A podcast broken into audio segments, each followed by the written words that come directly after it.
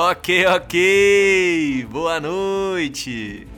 Caetano esquece presente e escreve música para Morena Misteriosa. O segredo de Jorge Ben, guardado por Rita Lee. A parceria entre Pissirico e Kanye West, que nunca aconteceu. O bullying de Belchior com Fagner, que acabou em briga de faca. Quer descobrir a história por trás dessas e de outras fofocas da MPB?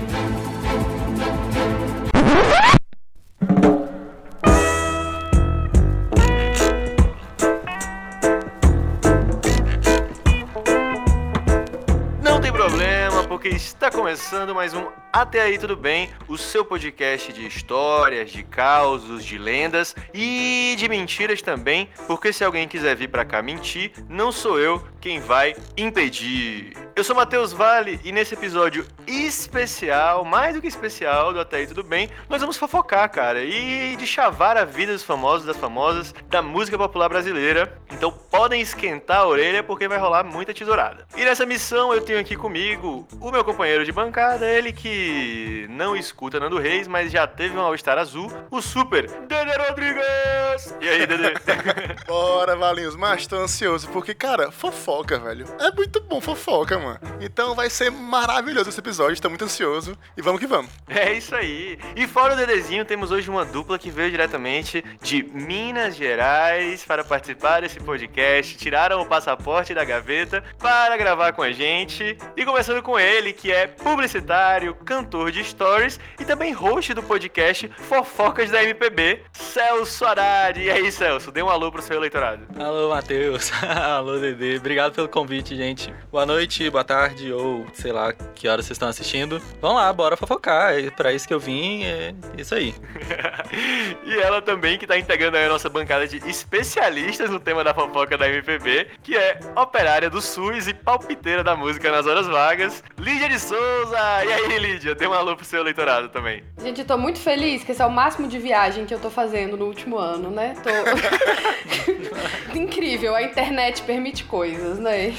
exatamente, exatamente. Vocês estão aí fazendo intercâmbio pra orelha de milhares de, de nordestinos e nordestinas que escutam esse programa semanalmente ou mensalmente. Caso você não saiba, a gente tá lá no Twitter, no Instagram, como arroba até aí podcast. Esse programa não tem patrocínio de banco, não tem patrocínio de coisa que você não precisa comprar. Então, divulgue, manda lá o link pra quem gostar de fofoca, quem gostar de MPB, quem gostar de história. Manda lá, manda o link pra uma pessoa, pra um amigo, pra uma amiga. E quem sabe a gente consiga finalmente financiar aí a nossa primeira Hilux. Como você sabe, esse é o programa que menos enrola no Brasil, tirando do Celso, que também é super direto ao ponto. Vamos para as histórias!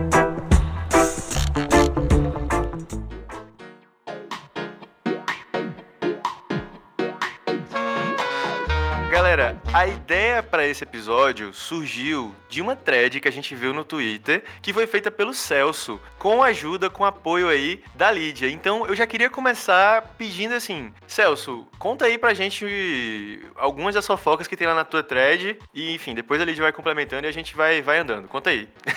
então, essa thread eu fiz juntando histórias pros meus 20 amigos lá que me seguiam no Twitter. Histórias que tinham da minha cabeça, que eu já tinha ouvido e tal. E aparentemente é um assunto que muita gente gosta, porque deu uma repercutida. Vou começar então com as histórias do Caetano, que muita gente achou surpreso, ficou achando, pô, o Caetano namora todo mundo. Mas, gente, o Caetano tem lá seus 80 anos, né? Ele tem uma história de, de, de vida aí, viveu no, no auge da Tropicália, etc. Né? As coisas rolavam. A primeira música que pessoas ficaram surpresas, não sabiam o que tinha acontecido, era Rapt-me Camaleoa, que a Camaleoa é a própria Lourdes, de Amor de Mãe.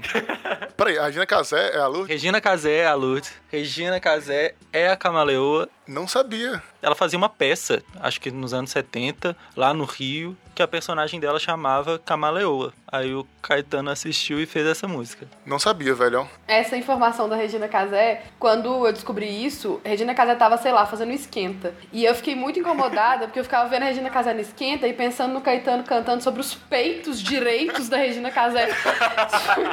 Foi muito íntimo para mim essa informação. É, tem coisa complicada de saber, né, velho? Porque a muda combinação tudo, desses momentos. momentos é, é, é incrível, assim, né? Tipo, tinha, sei lá, o Pericles lá tocando e, e você imaginando o Caetano. Vendo o peito de Regina, assim, não sei, me senti, me senti parte disso tudo. As imagens não pareciam que casavam, né? A, a música, o Caetano, a Regina Casé.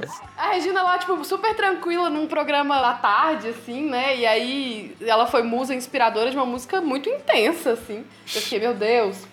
Mas enfim, merecido. Esquentou. Tudo bem. É. Esquentou. Esquentou muito.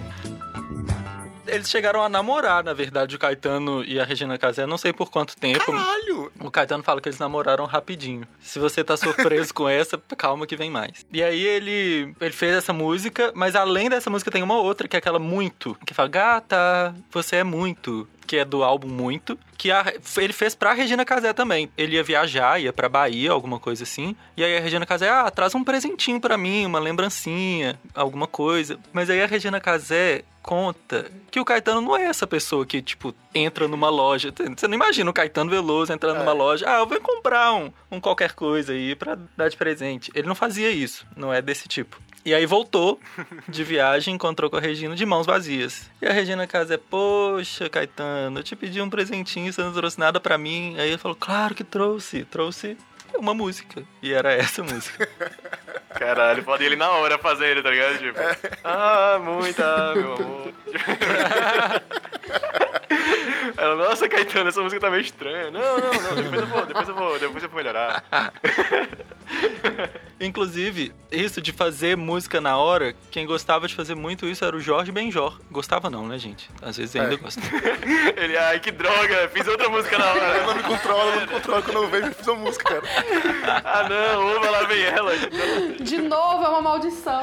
Ele sempre foi assim de improviso, sabe? O Jorge Benjor é muito de improviso. Aí tem um livro da Rita Lee que ela conta que ela tava gravando, foi gravar o primeiro álbum dos Mutantes e ela queria uma, queria música e falou: "Eu quero música de compositor foda". E foi lá, bateu na porta do Jorge Benjor pra ele, pô, faz uma música aí pra mim. Chegou lá, ela chegou numa hora indiscreta que uma cantora, que ela não fala quem é, mas ela escreve uma cantora descabelada que não era famosa na época, mas que depois ficou muito famosa, Meu Deus, gente. Ela não quer. abriu a porta. Abriu a porta.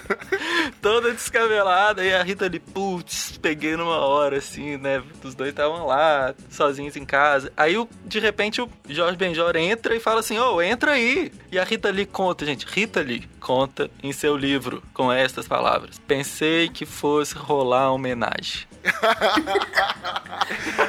Mas se tá ali impossível. Exatamente. Ela abriu o pote da homenagem e tinha música. Como se a história não fosse boa o suficiente, de repente, homenagem Jorge Benjor, Rita Lee e a outra cantora famosa. Mas enfim, não rolou homenagem. Caralho, quem seria outra pessoa, velho? Eu, eu não sei, isso Meu foi. Eu- os Mutantes lançaram um álbum em 68, eu acho, então tinha- a música deve ter sido escrita em 68, 67. Uma pessoa que ficou famosa assim nessa época. Caralho. A Gal Costa, agora completamente não relacionado. A Gal Costa lançou seu primeiro álbum nessa época. Então, antes disso, ela não era Mas famosa. será? Mas, enfim, não sei. Não Ninguém tá afirmando, né? Ninguém tá afirmando nada aqui. Inclusive, já- se você quiser reclamar de qualquer informação, entre em contato com o nosso timaço de advogados. Exatamente. Então, às vezes eu devia ter falado um nome falso, né? Porque, então, Não, não dá nada, é brincadeira. A Gal Costa tá ouvindo, tá ligado? O podcast, ela. Como assim? É, ei, Gal Costa, se você tá ouvindo e ficou ofendida, é, é só uma especulação. É, se se doer é pior. Me conta a história de verdade, Gal Costa. Você tem mais recursos pra descobrir quem era. Me dá esse furo que eu desminto tudo. Gal Costa, anota aí, DDD 37. Mas enfim, onde eu queria chegar era que o Jorge Ben, naquela mesma hora, ele puxou o violão e começou a cantar Minha Menina. E ele começou a, Caralho. começou a fazer na hora Minha Menina, olhando pra essa cantora que a gente não sabe quem é, que é a menina. Meu Deus, gente, eu tô muito curioso. Pior é isso, tô muito curioso. Vamos, vamos chamar essa menina de Val é, Nostra. Quem será Val Nostra? Mas. É Cal Gosta, Caraca, talvez. velho. Ele, ele fez no freestyle, então, minha menina, putz. Fez. É, mas o Jorge Ben, ele realmente parece realmente ser de improviso mesmo. Muita música dele, velho. Dá pra sentir um pouco isso. Ele não tem muita métrica nem nada. Eu acho isso muito massa, na real. Foda demais. Tem um livro do Dade Carvalho, que é um o baixista tocava com o Jorge Ben, tocava, tocou muito com ele, que ele fala que o Jorge Ben convidou ele para tocar baixo, levou ele para uma turnê, alguma coisa assim, e aí ele foi tocar com o Jorge Ben sem ensaiar, sem nada, sem saber Meu o Deus. repertório. E aí ele ficava perguntando, o Jorge Ben, que, que música que nós vamos tocar, cara? Que que, que que a gente vai fazer? Me conta, pelo menos, vai ter ensaio, alguma coisa. Jorge Ben, tipo assim, não, fica tranquilo, calma e tal. E aí o Dad, ele ficava insistindo nessa pergunta até a hora de... Ele viajou, foi pro hotel, até a hora de chegar no palco, de entrar no palco, ele ficava, mas o que que nós vamos tocar? E do- o Jorge Ben não falou nada. Jorge Meu Ben só Deus. Chegou lá no, no palco, começou a tocar. E o Dad teve que ir acompanhando ele no, no improviso, tudo no improviso. Caralho, velho. Isso é genial, na real. É genial. Caralho, eu, eu, não, eu nunca poderia tocar com o Jorge Ben, porque eu sou muito ansioso. Quando ele dissesse, não, peraí, eu já estaria morrendo, entendeu? Eu já estaria me tremendo suado. de, de ódio pra saber quando é que ia ter a porra disso. Já infartava, crise de pânico. E é o tipo de coisa que só funciona com duas pessoas muito boas, né? Exatamente. Porque como é que alguém vai, vai seguir o improviso da outra e o negócio vai sair? É só duas pessoas muito boas juntas. Exatamente. É louco, velho. E aí o Dad conta que o, o Jorge Ben sempre botava ele nessa situação. A vida mais estressante. É, o cara, o cara se garante, né? Eu tô lendo essa história como se fosse eu. Eu ia ficar desesperado, mas o Dad Carvalho acho que ele se garante. E aí, eles iam pra uma turnê no México. No dia anterior, eles foram pro estúdio porque o filme Chica da Silva tava pronto já, pronto pra lançar, tudo certinho, só tava faltando a trilha sonora. Que ia ser feita pelo Jorge Benjó. e aí deve ter sido esse esquema. Não, relaxa, já vai e tal. E aí, o Dad disse que eles chegaram no estúdio sem saber nada. Sentaram lá no estúdio, ele tocando baixo, um baterista e que eu não lembro o nome, e o, o, o Jorge Benjó. E aí eles não sabiam o que ia tocar, chegaram no estúdio pra gravar a trilha sonora. Música? Qual? Não sei. E aí Meu Deus. Jorge Ben puxou a música, eles gravaram e o Dad diz que ele acha que Chica da Silva foi composta lá na hora da gravação, Ah. Gravando com o microfone ligado, ele compôs velho. Chica da Silva. Meu Deus, eu tô impressionado, Isso é muito velho. surpreendente, velho, na moral. Muito, velho. Eu queria ser amiga do Jorge Benjó. Olha só, nunca tem, nunca tem um momento entediante perto dele, é sempre uma emoção. Isso, Caralho, verdade. sério, é, ele inventa coisa do nada. Porra, isso é muito interessante, velho. Muito, muito doido, né? Cara- Não, porque um dia desse eu tava vendo aquela música, O Homem da Gravata Colorida, sei lá, uma coisa desse tipo. E eu fiquei pensando como é que ele compôs aquela música. Eu sempre fiquei pensando, porque a letra é muito aleatória. E agora faz todo sentido. Ele devia estar num canto de boas, aí vem um cara de gravata colorida, ele foda-se, é isso a música. Lá vem o homem. é, Aí pronto, virou música, tá ligado? Incrível, velho, incrível. É igual aquela do, do Erasmo que eu sempre me pergunto o que é que ele quis dizer, que a letra é Eu quero Maria Joana. Tipo, assim. O que ele quer dizer, né, mano? O que O será? que será? Que absurdo. Ah, que mistério! Ai, ai. Lídia, tu tem história pra compartilhar com a gente? Quais são as tuas fofocas aí que tu mais gosta da MPB? Então, eu não sou tão fofoqueira quanto o Celso. Ah, pronto.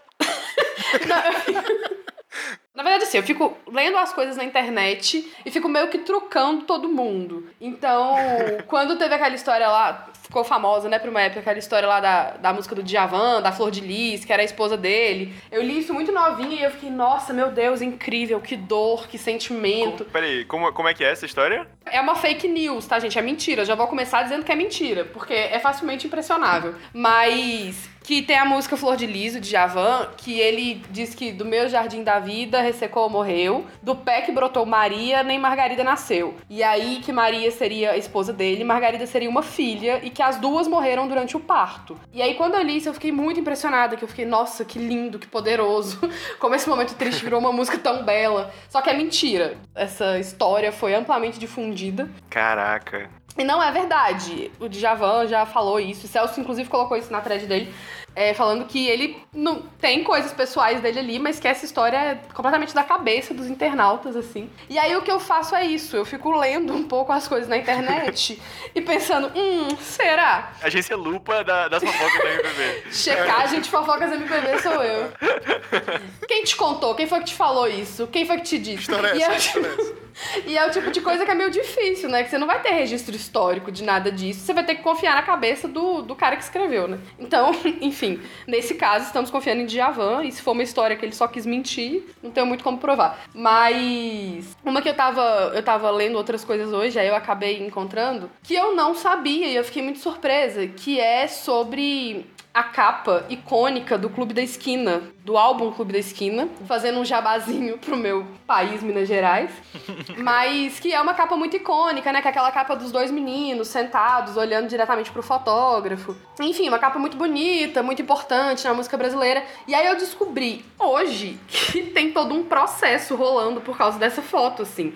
Uma coisa de anos que tá sendo um problemão e que eu jamais soube. Mas o fato é, é, a foto foi tirada há mais de 40 anos atrás, em 71, se eu não me engano. Exato 40 anos atrás, né? E o fotógrafo, ele tava lá na fazenda e tal, e aí ele viu os, os dois meninos, tirou a foto, a foto muito bonita, o pessoal gostou muito e usaram de capa. E aí, em 2012, o jornal Estado de Minas foi atrás dos dois meninos da foto para recriar essa foto. E aí quando a repórter chegou lá para falar: "Ei, galera, e aí, vamos recriar aquela foto?", eles estavam tipo: "Que foto?". e aí ela Como assim? Uma foto? Não qual foto? Aí ela, tipo, ah, a foto icônica da capa do CD. E aí, assim, a primeira reação deles foi tipo, nossa, que legal, tem alguma foto nossa que existe, porque eles não tinham muitas recordações deles crianças, assim. Eles falaram que eles não tinham fotos deles de, de jovem, porque eles moravam, eles eram muito pobres e tal. Tinham perdido também, parece que numa enchente, registros da infância. Então, a primeira reação foi, uau, existe uma foto, minha mãe vai ficar muito feliz. Um deles disse isso, ah, minha mãe vai ficar muito feliz. Só que aí, eles foram entendendo a dimensão do negócio, assim, né? De que era uma capa muito famosa, de que os caras tinham ganhado dinheiro com aquele álbum, etc. E aí, na época, a jornalista do Estado de Minas, ela chegou a recriar a foto dos dois caras sentados, assim. Só que Passou um tempo, depois que eles descobriram tudo isso, eles falaram: tá, beleza, a gente quer dinheiro então pelos direitos autorais, né? Essa foto ficou aí circulando anos, todo mundo conhecendo a nossa cara e a gente nem sabia que isso estava acontecendo. Justo, né? É, justo. Eu não entendo muito de, de direitos autorais ou não. Tem toda uma discussão assim que, ah, isso já teria prescrevido ou não teria prescrevido. Mas o fato é que ainda corre o processo, tem toda uma discussão sobre quem é que deve responder pelo processo, porque assim, o fotógrafo de fato morreu. E morreu ano passado. Lascou e acabou. Mas aí, na verdade, é a distribuidora, né? A gravadora e a distribuidora que estão respondendo pelo processo, assim, dizendo que não cabe e tal. E os caras ainda estão tentando esses direitos autorais. Mas assim, foi uma coisa que me deixou muito absurdada mesmo, que eu não fazia a menor ideia de que tinha toda essa treta jurídica por trás de uma foto tão pura, tão bela, tão singela, a cara do Brasil. E aí ficou sendo mais a cara do Brasil ainda, né? Uma coisa linda, cheia de Ah, por tá. trás. Pontualmente agora tu foi, viu?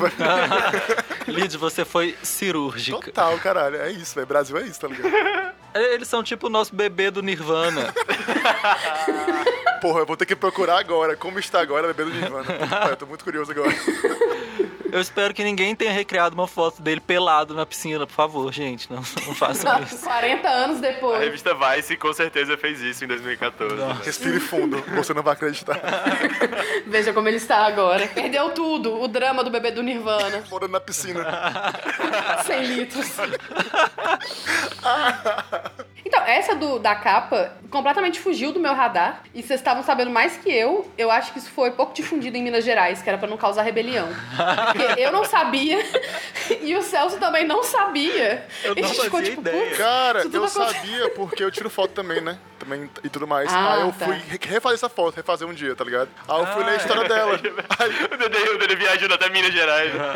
A foto não foi tirada em Minas Gerais, isso é importante dizer. Numa fazenda, tipo, no Rio de Janeiro. O que essa quê? foto foi tirada. Caraca. Aham, Nem em Minas Gerais é esse cara, negócio. então vai piorando tudo, velho. Gente, eu tô chocado. Essa, é, assim, eu tava pronto pra assinar uma petição pra transformar essa capa na bandeira de Minas. Agora não mais. Agora não vai ter muito jeito mais. Ah, sinceridade. Mas, pois é, eu pesquisei uma vez a história, aí eu vi isso, aí eu fiquei muito triste, velho. Porque tem uma fotinha dos caras meio tristes segurando a foto, mano. eles adultos.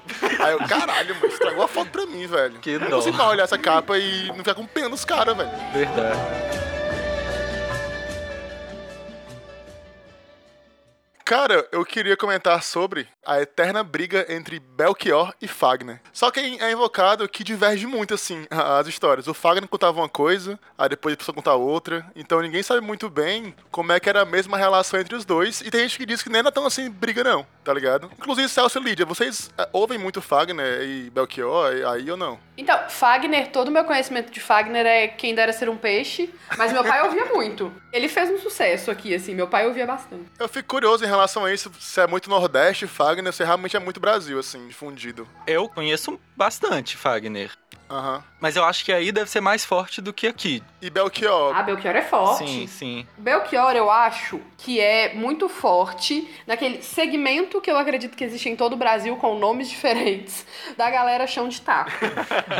Os vários caras que você vê no Tinder dizendo sou apenas um rapaz latino-americano. Eu acho que é muito, muito famoso pra esse segmento. Ô, bichinho Belchior. o que fizeram o nome dele, bichinho. Tão maravilhoso que ele é. Tem um bloco Foda. de carnaval de, daqui de BH que chama Volta Belchior. Foda. E é bem bom, inclusive. O Fagner, ele era muito treteiro, né, Exatamente velho? Ele, ele tava sempre metido numa briguinha, numa, numa picuinha. O Ciro, que até já participou desse podcast, ele me conta uma história e toda semana eu peço pra ele me contar de novo, porque minha mente é muito volátil. Mas o Fagner teve uma treta com o Caetano, porque o Caetano, imagina, né? Caetano jovem, aquele jeito debochado dele, né? Que ele tem um pouco até hoje. E aí o Fagner também é aquele cara esquentado, conhecido aí por brigar com todo mundo. E os bichos brigaram. Só que aí quando eles já foram fazer as pazes, foram tocar juntos num, num show no interior pra arrecadar água, pra arrecadar comida, não sei o quê. Tem a história de que Fagner tava fazendo um ovo pra Caetano, pô. Fazendo lá o ovo e tal, geminha mole, botando só pimentinha, tá ligado? E Caetano só falando merda, só falando merda. Falando aqueles assuntos assim, bem chatos, não sei o quê. Aí teve uma hora que Fagner ficou puto, pegou o ovo e tacou no chão. Ah, Pá! Aí foi-se embora e nunca mais falaram. Eu tava lendo sobre os dois, Caetano e Fagner. Parece que o Caetano ficava puto que o Fagner ficava fazendo piadinha com a Bahia, mano. Ele era puto com isso, em relação ao jeito do povo baiano. Aquele negócio bem Pô, estereotipado. Fagner que ser. até hoje é, é coxinha total, né, velho? É mesmo? O Fagner é, velho. coxinha demais, Bolsonaro. Gente, meu Deus, eu não queria saber disso. É, Eu nunca mais vou escutar fofoca, borbulhas de né? amor. é uma relação de amor e ódio com o Fagner, porque ele é bolsominion. É uma briga quase diplomática, assim, então. É, tipo assim, eu amo o Fagner musicalmente, mas ele não é uma pessoa muito legal, não, assim. As histórias dele são muito boas, não. Separar o artista da obra. É, aquele. Ai, ai, esse Fagner. Ai, ai, esse Fagner é um louco mesmo. Mas sim, as histórias em torno de Belchior e Fagner é muito interessante, porque o Belchior meio que foi o tutor dele na música. Eu não sabia disso. Eu também não. Sensei dele. Foi sem sair dele. Eu tava vendo aquela entrevista com o Bial e ele fala isso, tá ligado? Só que o Belchior fazia muito bullying com o Fagner. Muito bullying, velho. Tipo assim, o Fagner dizendo que era insuportável, assim. Aí parece que uma vez ele estava na casa da Amelinha, que também é outro cantor e tudo mais, né? Aí essa história diverge. Tem gente que diz que a briga foi por causa de um pastel. eu acho incrível. Eu prefiro imaginar Eu não essa quero versão. saber outra opção. Eu não quero saber outra opção. Pra mim é por causa de um pastel. Eu amo essa história. Que ele tava comendo um pastel e o, o Belchior ficou puto porque era dele, o pastel, a vez dele comer lá e tudo mais. E o Fagner tinha comido. Mas a versão que conta, segundo, era que o Fagner tava usando um casaco do Belchior. Foda. Aí o Belchior olhou pra ele e falou: Ei, mano, meu casaco. Aí o Fagner não é teu, não, mano. Ele é meu sim, porra. O Belchior foi na cozinha e pegou uma faca. Caralho! Que isso? Mudou o Escalonou muito rápido. É, riscou o chão e falou: me dá o casaco. E aí a história diverge, né? Eu fui depois ler, o Fagner conta que não teve faca nenhuma, mas que eles brigaram de murro. E ele fala que o Belchior fazia karatê. Ah, meu Deus. Eu não sabia. E eu amei imaginar o Belchior foda no karatê. Só melhora. São muitas camadas. É, aí, tipo Muitas. assim, reza a lenda, aí, aí muda. Tem gente que diz que foi uma peixeira, outro diz que foi uma tesoura. o Fagner conta que ele viu uma tesoura em cima da mesa e ele jogou pela janela pra não ter o perigo de ser uma briga de realmente. Melhor que, tipo, esse fato tem uma ampla cobertura, né? Que tem várias versões. Tem uma versão que foi isso, tem uma versão que foi aquilo. E, tipo... É, eu achei incrível porque eu fui vendo várias fontes mesmo e eu fiquei, caralho, que, que interessante, tá ligado? Mas aí reza a lenda que a briga não era tão grande assim, não. Era mais mesmo ego, que assim, o Belchior já não disse que tá muito bem com o Fagner mesmo, mas inicialmente estavam bem e tudo mais, e o Fagner, depois da morte dele, fala muito bem do Belchior hoje em dia. Minha amizade mudou muito depois que você tentou me matar.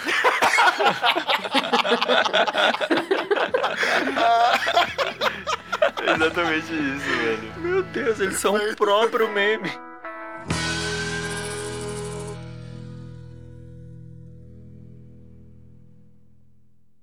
A história que eu quero contar, velho, é uma história muito massa de um, um maestro de, de frevo daqui de, de Recife, chamado Maestro Spock. Ele é um dos maiores músicos de frevo atualmente, assim. Ele contou essa história é, conversando com o Nelson Farias, né, aquele violonista, ele contando que nos anos 80, quando ele era bem novinho, o professor dele, de sax, ele toca saxofone, levou eles para ter aula num curso que tinha em Brasília, que era um mês, que ficavam as crianças, tipo Hogwarts, todo mundo hospedado lá, morando, fazendo o que não presta, que é o que criança faz junto, é, e tocando, né? Aprendendo com vários músicos fodas do Brasil, inclusive com o próprio Nelson Farias, que estava entrevistando ele, né? Maestro Spock. Sendo que o professor pensava que era o quê? Chegava lá, se inscreve e os alunos têm aula. Só que não, você tinha que se inscrever um mês antes. Só que nos anos 80 não tinha negócio de internet, não tinha esse negócio de informação. Ele foi descobrir isso quando? Quando ele chegou lá. Então chegou o professor com quatro meninos. O professor foi falar com o diretor e eles ficaram olhando de longe. E aí eles viram só o diretor olhando, apontando para eles e fazendo assim com o dedo, tipo, não. Ah, Aqui não. Aí o professor voltou e falou: Ó, deu ruim pra gente. Vocês não estão inscritos, mas aqui não tem nenhum abestalhado, não. Vocês vão fazer o seguinte: subam pros quartos, eles tinham chegado antes de todo mundo. Subam pro quarto, cada um pega uma cama,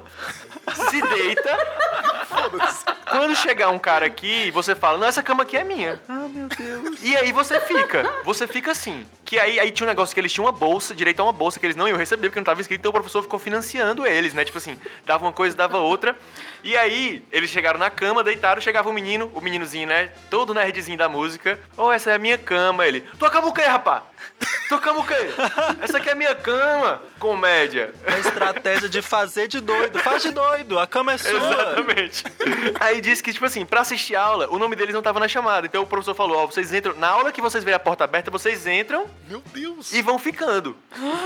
e assim eles fizeram, entendeu? Então eles iam, entravam numa porta, aí o professor, por que o nome de vocês não tá aqui? Ele, professor, tem uma coisa errada aí. A gente tá, a gente tá aqui, a gente é aluno.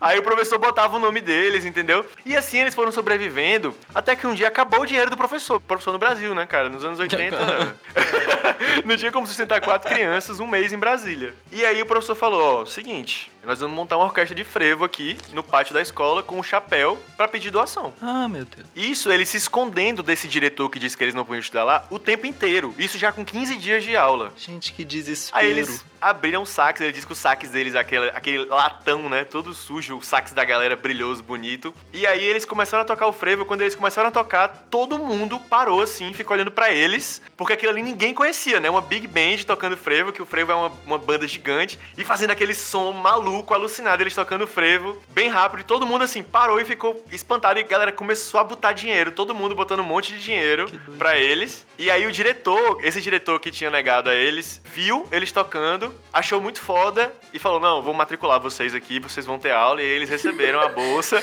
Caralho. e conseguiram continuar em Brasília pra ver o, ter o curso, assim, inclusive com o professor Nelson Farias, e ele depois sendo entrevistado pelo cara que foi professor dele nesse curso, né? Muito louco, assim. Foda, velho. Oh, que História doido. Foda. Mal sabia o diretor que ele nem precisava inscrever eles. Ele já tava inscrito, tava tudo certo. Tava tudo bem. Eu, eu fico pensando, eu queria uma, uma versão da história dos menininhos que ficaram sem cama. O que aconteceu com eles, sabe? Eles tiveram que voltar pra casa. A gente fica feliz, os caras, tipo, porra, nem consegui dormir, velho. Ele fala que, que eles conseguiram, assim, eles rearranjavam lá e dava certo, assim. Ele disse que ninguém ficou sem nada. Ah, entendi, que bom. Obrigado por esse sossego. Pô, eu tava aqui feliz e o Celso mandou a bad, velho. Pensando só na parte boa e o Celso. Foi mal, e as gente. crianças. Foi mal, gente. Eu lembrei de uma história que não é da história da música brasileira. Tu sabe o, o- o Rod Stewart? Sim, sim, maravilhoso. É, ele tem uma música que chama Do You Think I'm Sexy? Vocês- Vocês conhecem? Não, confesso que não. Deixa eu só cantar o refrão aqui, porque vocês vão conhecer a melodia, que é If you want my body and you think I'm sexy, come on honey, tell me so. Né. Sim, Eu tô sim, muito conheço. ligado. Conhecem demais, né, gente? Aham. Né, né, Sim, sim, sim. Caralho, já sei um pouquinho dessa história já. Exatamente! Gente, o Rod Stewart lançou essa música que é tipo um hit dele, fez sucesso gigantesco em 79, sei lá, e é um plágio de Taj Mahal. Foi. Taj Mahal veio antes? Taj Mahal é de 72. E do You Think I'm Sexy é de 78 ou 79. É muito tempo de diferença. Não dá pra dizer Gente, que. mas o, Ro- o Rod Stewart foi um improviso, galera. É foda, sabe como é que é? Tava ali, alguém bateu na porta dele, ele tava com uma menina, ele teve que improvisar rápido pra dar uma música pra alguém. O que, que aconteceu? Logo antes dele entrar no estúdio, tinha uma moda, assim, das pessoas de virem passar o carnaval no Rio. E aí, o- logo antes dele entrar no estúdio pra fazer esse álbum, ele veio pro carnaval no Rio. Eu acho ótimo que os coadjuvantes dessa história são as pessoas que estavam fazendo companhia pra ele no carnaval, era o Elton John e o Fred Mercury. Meu Deus, que história incrível. Melhorou me- mais bom. ainda a história. Que carnaval fraco. Tava no carnaval do Rio, curtição, etc. Voltou pro estúdio e fez esse refrão. Fez entre aspas. E aí, Caralho. Depois que a música saiu, bombou, etc., al- alguém reconheceu. Não, essa música não tem, não tem como, gente. Isso aí é uma música do Jorge Benjor. E aí, é um plágio tão confirmado que o Jorge Benjor teve que ser colocado como compositor da música. Caralho. Ele é acreditado como compositor. E o Rod Stewart depois falou, tipo assim, oh, foi mal, foi meio involuntário, assim. Eu acho que eu devo ter ouvido na rua, no Rio, essa melodia e tal, ficou na minha Foda. cabeça. Aham. Gente, mas o pior é que eu acredito no Rod Stewart, que o bicho era muito drogado, velho. Então ele deve ter ouvido na cabeça, nem percebido disso, tá ligado? Ele deve ter pensado, eu sou um gênio. Deus botou essa melodia na minha cabeça. Gente, olha o que eu pensei. Olha esse refrão, galera. Que ódio. Me empresta tua tarefa, empresta, só não faz igual, né? Exato. A gente nunca pensa que esses mundos vão se unir. Tipo, ok, o George Benjor foi muito famoso, ele foi famoso internacionalmente e tal, mas parece assim, como, tipo, dois amigos que você tem de núcleos completamente diferentes se encontram e você pensa, meu Deus, mundo se colidindo. É tipo o lance do Kiss com Secos e Molhados, né, também. Que tem a lenda de que o Kiss que roubou a ideia dos Secos e Molhados lá, do lance das pinturas. Ah, A é? história é muito incrível também. Tem essa história. Não sabia. Macho, segundo consta, o empresário do Kiss veio pro Brasil antes e queria levar pra fora o Ney Mato Grosso. Eu acho que é bem mal menos assim a história. Só que o Ney Mato Grosso não queria cantar em inglês nem nada do tipo. Aí ele voltou pros Estados Unidos, o empresário, e formou uma banda e tudo mais, né? Tipo, financiou uma banda com a mesma ideia do, do Corpus Paint, né? Das pinturas. O Ney Mato Grosso conta essa história, mas aí Foda. de vez, tá ligado? Gente, gringos imitando, né? É, Desde sempre, desde sempre. eu acho incrível pensar que o Kiss imitou os secos e molhados, velho. Eu amo acreditar nessa história. Eu quero acreditar nela. Eu queria que o, o Ney Mato Grosso lançasse uma banda chamada Banda Beijo aqui no Brasil. Tem aquela história também do George Harrison que ele gravou Ana Júlia, né? Ele gravou Ana Júlia? Sim, sim. O George Harrison, mano. antes de morrer, ele gravou uma versão de Ana Júlia, pô. O George Harrison do Beatles. Por que Ana George Júlia? Harrison dos Beatles, exatamente. Ah, meu Deus. Como assim, mano? Será que eu tô mentindo? Não, eu tô. Não, não, não, não pesquisa, não pesquisa. Deixa aí, deixa aí, deixa aí. Não pesquisa. Tem certeza? eu tenho que pesquisar, tenho que pesquisar. Não agora, eu quero acreditar nisso, até o final do, do episódio, pelo menos. No final do episódio a gente vai revelar se é verdade ou não. É, fica até o final. Eu quero especulações. Entre todas as músicas que ele poderia ter gravado, por que Ana Júlia? Qual o motivo pra ele gravar Ana Júlia? Não, porque nem sempre, né? Tipo, Caralho. Esse, essa é uma referência que só quem tá na internet há mil anos pega, né, hoje em dia. de novo a gente usando esse meme, né, velho? A gente já usou duas sempre. vezes. A né? gente sempre força os memes que já estão, tipo, muito ultrapassados. Eu passei meu ensino médio falando todo dia que eu podia. Não, porque nem sempre. Não, porque é muito bom, velho. Pô, tem a história de Los Hermanos, Lídia, que você quer contar? De botas batidas? É. É, eu acho que essa é muito conhecida, né? Mas o ponto dela, lá vem eu trucando, né? A informação de novo. Não, é porque assim, eu, mais uma vez, né? Chegaram pra mim contando essa história. Ah, não, porque conversa de botas batidas. A história de dois velhinhos que eram amantes. E aí eles estavam cansados de ser amantes e não poder viver o amor deles. E aí, quando o hotel foi pra desabar, o moço chegou lá pra chamar eles eles decidiram morrer. E eu pensava, uau, lindo. Só que aí, quando eu fui checar, é uma grande injustiça essa história, porque a moça tem menos de 50 anos. E estão contando aí no Brasil inteiro que eram dois velhos. Assim, menos de 50 não é velho, gente, coitada. É verdade, é verdade. Mas o fato é que a música fala, né? Tipo, é, a música foi inspirada num, num hotel que desabou no Rio de Janeiro e que foram encontrados dois corpos soterrados, né? Tipo, perto. E aí tem gente que fala que os dois corpos estavam pelados, tem gente que fala que os dois corpos estavam abraçados, enfim. Mas que teriam sido, tipo, um casal que não quis sair. As pessoas falam que o casal não quis sair. Mas eu acho que a chance do casal não ter escutado porque tava entretido com outras coisas era grande também, né? Caralho, não tinha pensado nisso. Porque assim, a coragem do casal de deliberar que, nossa, nosso amor é grande demais, eu não aguento viver escondendo o nosso amor, então vamos morrer esmagados por concreto, eu acho muito difícil aceitar isso, assim. Eu acho que é uma decisão muito complicada. É muito pesada essa decisão. Então, assim, pode ser que eles não, não tiveram tempo de sair, que isso pode acontecer, ou que eles não escutaram, tava dormindo ou fazendo outra coisa. O fato é que a identidade dos dois foi preservada porque o cara, o cara era mais velho, o cara tinha mais de 70 anos. Era um relacionamento que ia pegar mal pra eles. Eu não sei se é porque ele era casado. Ele era casado. Ele era casado, né? É porque eu vi também falando que, tipo, ah, os dois tinham tido um relacionamento em outro momento antes e tinham se reencontrado nessa fase adulta. Só que se o cara tinha 70 e a moça tinha 40, quando eu penso nesse antes, eu fico meio. opa. Antes quando? É, como é que foi isso? Complicado, complicado. Exatamente. É, Eu vi uma notícia que fala, cita o filho, que o filho não quer que revele a identidade do pai porque ia ser muito constrangedor pra mãe dele. Caralho. Isso, é, pois é. Mas assim, o hotel desabou e tinha tempo de sair, os dois não conseguiram sair. E aí isso virou essa música do Los Hermanos, né? Que é a conversa de botas batidas, que fala do casal que correu pra se amar até o fim, sem saber que o fim já vai chegar. E aí o fim chegou, eles morreram. Essa música é muito boa, por sinal. É muito boa. Eu, jovem, é, ouvindo Los Hermanos, vendo essa notícia e indo ao Inhotim, fiquei muito contente, porque tem uma obra da Adriana Varejão que também é sobre essa obra. Que é, é tipo a representação de muros, assim, é, feitos de carne. E é sobre esse desabamento também, sobre esses dois. assim. Caralho. Então é uma Foda. história que ela repercutiu bem no, no, no universo No pop BR. imaginário artístico aí, né? Eu não Caramba. sabia assim tão a fundo sobre a história. Também não, doideira. É, e é bonito, assim, né? A música ela foi escrita toda como se fossem duas pessoas conversando e tal. Só que eu confesso que pra mim, eu imaginava dois velhinhos de cabeça branca, assim. Eu tinha toda uma história pros dois. Eu também imaginava tipo isso também, velho. Eu Imaginava tipo isso também. O Hotel caindo, eles escrevendo, nós somos dois velhinhos, de- decidimos que nosso amor é tipo, bem rápido. né? A gente já vai morrer mesmo, daqui a pouco. Eu imaginava, assim, sabe, uma senhorinha com cabelo bem branquinho de algodãozinho.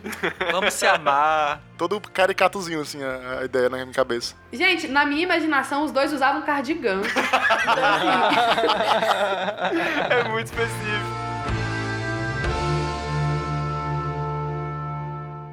Cara, vou puxar aqui uma história que eu comentei hoje no Twitter, que é a história que envolve Kanye West e Márcio Vitor do Piscirico. Cara, tudo é perfeito essa história, porque o lance é o seguinte, o Kanye West foi pro Brasil e eles foram pra reunião na casa da Paula Lavigne, né? A produtora musical e esposo Caetano Veloso. Porque lá se reuniu o pessoal da música e tudo mais pra conversar e depois rolava uma, uma musiquinha, né? Uma jamzinha entre eles. Tava lá Kanye West, né? Hiper excêntrico, loucão e tudo mais. Quando acabou a reuniãozinha lá de conversar, começou a tocar lá as musiquinhas, né? Aí o Márcio Vitor pegou um cajon, né? Um carrão, e começou a mandar um lepo-lepo. Aí o Kanye West enlouqueceu, velho. Enlouqueceu. Ele dizendo que o bicho ficou pulando e batendo no Márcio Vitor. E, Caralho, o que é isso aqui, velho? Isso é foda, isso é foda. E o Márcio Vitor sem entender nada, tá ligado? O Márcio Vitor quando ficou até meio puto, porque o bicho tava empurrando ele, empolgadaço, tá ligado? Sai, maluco. atrapalhando o lepo-lepo. Peraí, rapaz. Conveniente do caralho, porra. Aí o Márcio Vitor deu gás, tá ligado? E viu que o bicho ficou empolgado e, ah, é, pô, vai tuando, né? E nisso, ao lado dele tava o Emicida. Emicida lá vendo a situação, ele ficou, caralho, mano, essa é a chance do Márcio Vitor. Quem não é tá empolgado, eles vão, sei lá, fazer um trabalho juntos e vai pra fora do país, né? Bora fit. Quando acabou de tocar, isso era um sábado, parece. Aí o Kanye West ia embora na segunda-feira do Brasil. Aí falou, tipo assim, cara, vamos gravar amanhã comigo, por favor. Aí ele, velho, não posso. Porque amanhã eu tenho uma coisa marcada. O Kanye West, como assim? vamos gravar amanhã. Aí o cara, macho, eu não posso, velho. Eu tenho uma coisa marcada. Eu não tenho tempo pra gravar contigo, velho. E o MC dizendo que ficou aqui do lado, e macho, eu não tô acreditando que eu tô vendo isso, não. Piscirico, orgulho nacional. Não É. deita pra gringo. Isso. Exatamente. Pronto, eles não gravaram, mas depois eu vim saber que o programa que ele tinha que ir era o Faustão. Então pra eles também era muito importante pro Faustão. Só que, tipo, fica aí no ar, né? Faustão ou projeção internacional?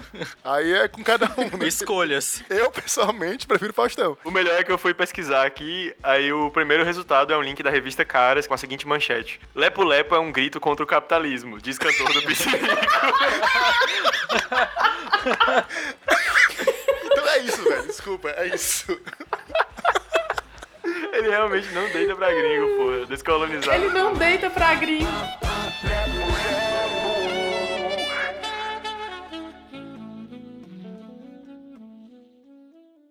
Mas e aí, galera, temos mais fofocas ainda aí guardadas pra revelar pra este público tão aguerrido?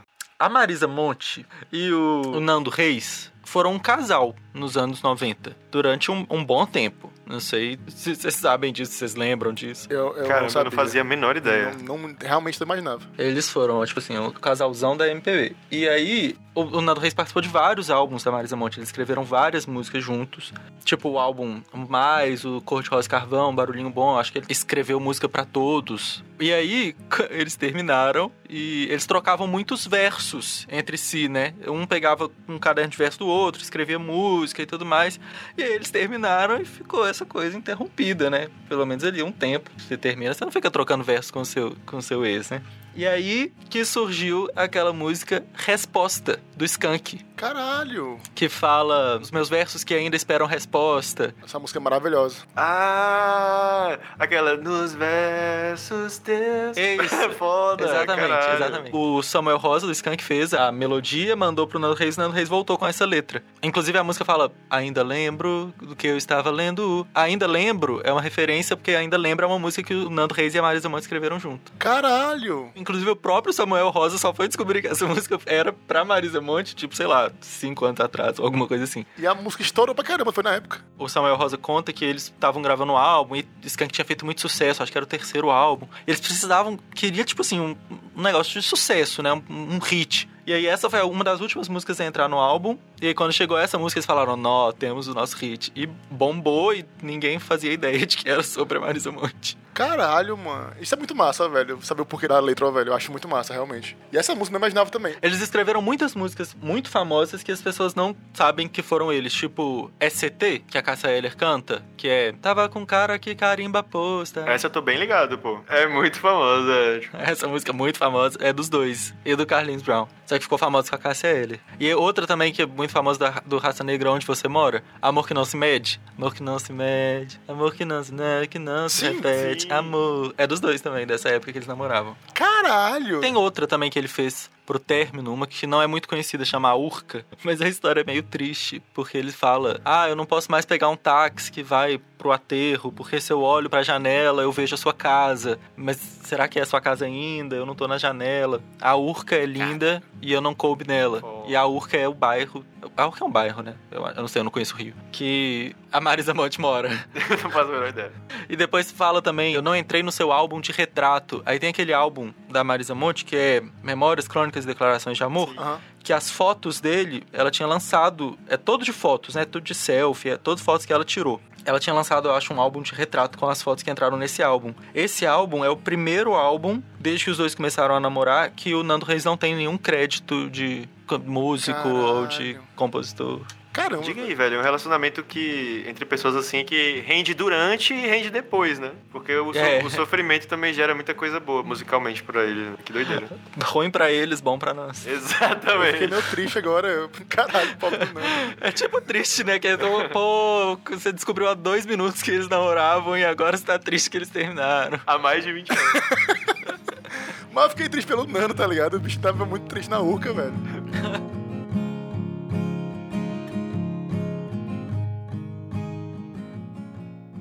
Cara, uma história que eu vim saber um dia desse sobre, que é a história do dia que o Belchior conheceu o Bob Dylan. Eu achei isso muito inusitado, mas como é que foi a situação? O Bob Dylan veio fazer show aqui em 90, no festival chamado Hollywood Rock. E nesse festival, o Gilberto Gil também ia tocar, certo?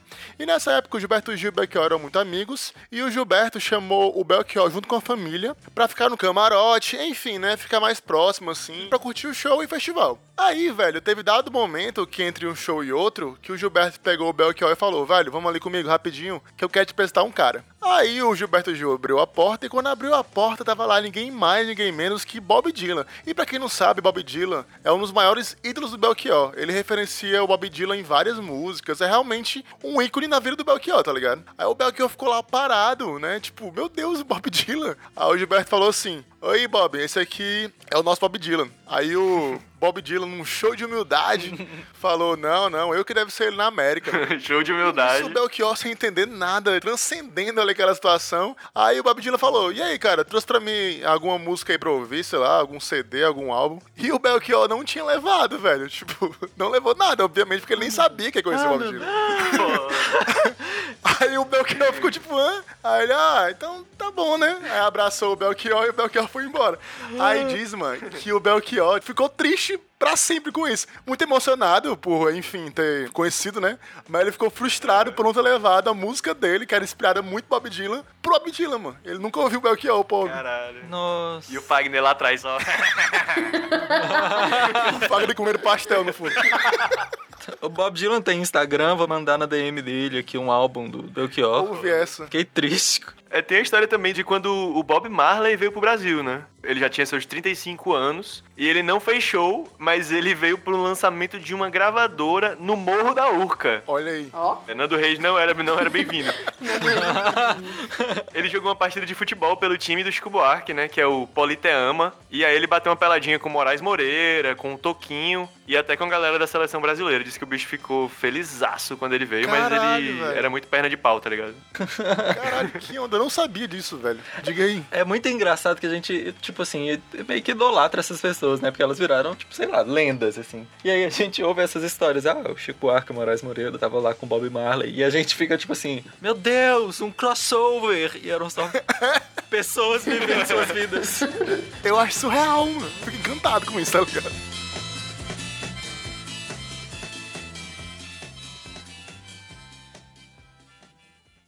Tem esse, esse baterista que chama Marcelo Costa, que ele é muito famoso, assim, entre esses músicos. Ele toca muito para essas pessoas, tipo Caetano Veloso, Marisa Monte, todo mundo, assim. E ele foi tocar num show pela primeira vez com a Maria Bethânia. E é tipo assim, nunca tinha tocado com ela, Maria Bethânia, etc e tal. Aquela coisa assim, né? Aquele mistério. Aí foram, foram tocar, entraram no show, assim, todos os músicos lá em seus lugares, etc. E a Maria Bethânia, ela é cheia dos rituais, né? Ela, ela tem esses, os rituais dela antes de começar o show, sei lá o quê. E aí, tava o show escuro. Antes de começar, ela entrou no palco, ela foi, tipo, esquentar, assim, sentir a energia do palco e tal. Ela meio no escuro, fora do microfone, sem nada, ela começou assim: vai, vai, vai, vai. E aí, o Marcelo Costa era a primeira vez que ele tava fazendo um show, ele não tava entendendo o que tava acontecendo. E ele não, não entendeu o que aconteceu. E ela falando: vai, vai. E ninguém ia pra lugar nenhum. E o Marcelo Costa olhando, ele sabia: vai, vai. Ele: uai, ninguém tá indo, deve ser comigo. Aí ele pegou a bateria, tum, tum, pam, param, tum. E começou a tocar, começou o show e todas as músicas, tipo assim, que isso que você tá fazendo? Caraca, velho! Mas, gente, o que era o vai? Era só ela gritando mesmo? Era, era um. um... Eu faria a mesma coisa. Eu- Ela Eu faria a mesma esquentando lá. coisa. É, tipo, vai, vai, ninguém, ninguém vai, eu vou. Ela deve estar falando comigo. Aí a Betânia fala pra você ir, você vai. Caraca, e aí, o que aconteceu? Ela, ela acompanhou ou ela ficou bolada? Não tem notícia dela ficar bolada, não. Aí começou o show, queimou a largada, mas foi embora. Chegamos ao final de mais um programa e muitas fofocas da MPB. Eu sei que a a nossa população aí de ouvintes vai pedir uma parte 2. E eu quero pedir já, Celso, deixa aí os seus contatos, suas redes sociais, pra galera que quiser ouvir mais fofoca, porque inclusive o podcast do Celso é fofocado nisso, né? Focado nisso. Exatamente. Os três episódios, cara, eu vi na sequência, porque é esse tipo de, de podcast que você maratona. Então, Celso, deixa aí o seu cheiros, abraços e as suas redes pra todo mundo. Valeu, gente. Se vocês quiserem conversar comigo, mandar um comentário, uma sugestão podcast ou uma transferência bancária, é meu arroba no Twitter é Celso Haddad, que nem o Fernando. Pode me dar um, um, um- alô lá que a gente conversa. Divulga o podcast, homem. Gente, sigam aí o Fofocas, Fofocas da MPB. Tem no Spotify, no Deezer, é, em todos os agregadores. A gente conversa lá sobre bastidores e curiosidades da música popular brasileira. Eu vou gostar muito de ver vocês lá. Venham todos. e tu, Lídia, deixa aí o teu cheiro, teu abraço, tuas redes sociais, pra quem quiser te encontrar. Então, se porventura alguém quiser conversar comigo, pode me seguir no Twitter, que é TTLeads, tipo, dois T's e Leads. E ouve o podcast do Celso, porque eu não tenho um próprio, mas é nele que eu palpito. E as minhas produções atualmente são apenas pro setor público do país. Então eu não tô tendo muitas outras coisas pra entreter vocês, mas eu tô lutando pra salvar a vida de vocês. Então pode me seguir no Twitter. Tem fofocas do SUS lá, não da MPB. Viva o SUS. Viva o SUS. Dedezinho, deixa aí os seus cheiros e tudo mais. Velho, primeiramente agradecer Celso e Lídia por terem topado, né? Participar aqui com a gente desse episódio que foi maravilhoso, galera. Tipo, é sério, foi muito bom. Obrigado mesmo. A primeira participação não nordestina nesse podcast. E valeu muito a pena, velho. Obrigado por ter participado. Obrigado pela thread, Celso, por ter começado essa thread e dar essa ideia pra gente, certo? Foi incrível. Eu realmente não sabia quase tudo que tu falou, velho. Eu sou muito por fora dessas histórias de bastidores da música brasileira. Eu percebi isso. Eu tenho que ir atrás, como um bom curioso fofoqueiro, tenho que ir atrás, velho. É muito bom esse tipo assunto. Mas é isso. Eu estou no Twitter no Instagram como arroba ddrodrigues com X no final, certo? É isso, até a próxima. Um beijo bem grande. Se você ficou até aqui, eu quero lembrar que a história do George Harrison tocando Ana Júlia é verdade, tem no YouTube aí, pode pesquisar que você vai ver. E eu quero agradecer muito a Lídia ao Celso pela participação, caralho, eu me diverti muito, tanto no da Thread lá no Twitter, quanto nesse episódio, quanto ouvindo o podcast, então só lucros. É, eu tô lá no Twitter como arroba elmateusvale, L-E-L, Mateus com TH, vale V-A-L-E. E é isso, gente. Brigadão, valeu. Até o nosso próximo episódio.